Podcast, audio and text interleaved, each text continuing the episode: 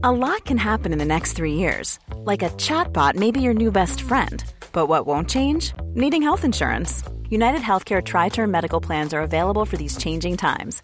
Underwritten by Golden Rule Insurance Company, they offer budget friendly, flexible coverage for people who are in between jobs or missed open enrollment. The plans last nearly three years in some states, with access to a nationwide network of doctors and hospitals. So, for whatever tomorrow brings, United Healthcare Tri Term Medical Plans may be for you. Learn more at uh1.com.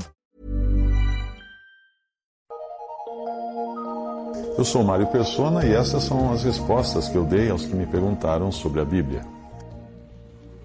Você perguntou se poderia participar de um ritual de casamento católico. E a questão é muito simples: o casamento não é algo instituído por Deus para cristãos.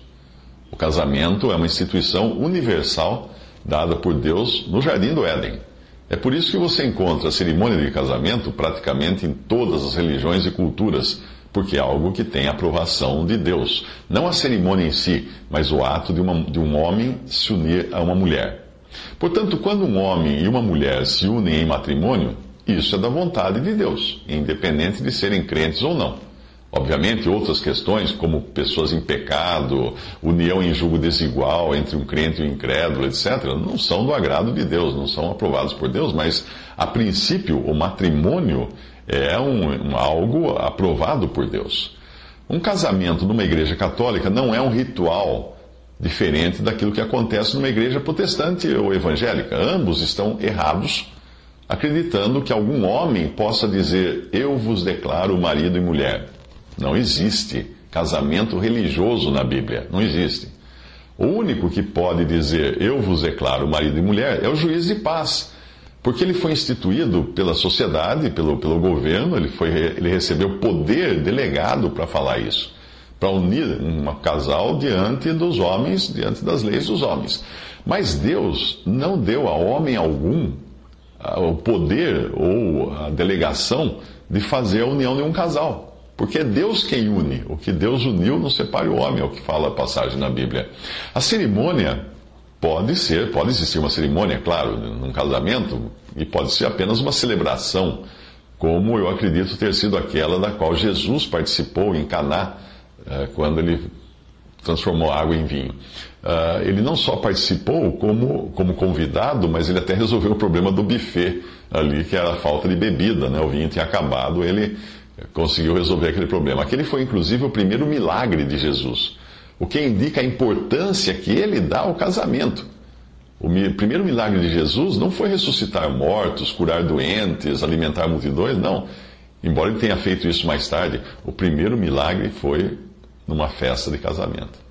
Agora, ir ou não ir a uma cerimônia católica de um parente que vai se casar, bem, isso depende muito da sua consciência, da relação que você tem com as pessoas, do prejuízo que pode causar, que, que, que pode achar que isso vai causar nos irmãos que fiquem escandalizados com a sua forma de agir, uh, também no prejuízo que isso pode causar entre os familiares incrédulos caso você não vá, né, que eles podem aí fechar ainda mais a, a guarda contra o Evangelho.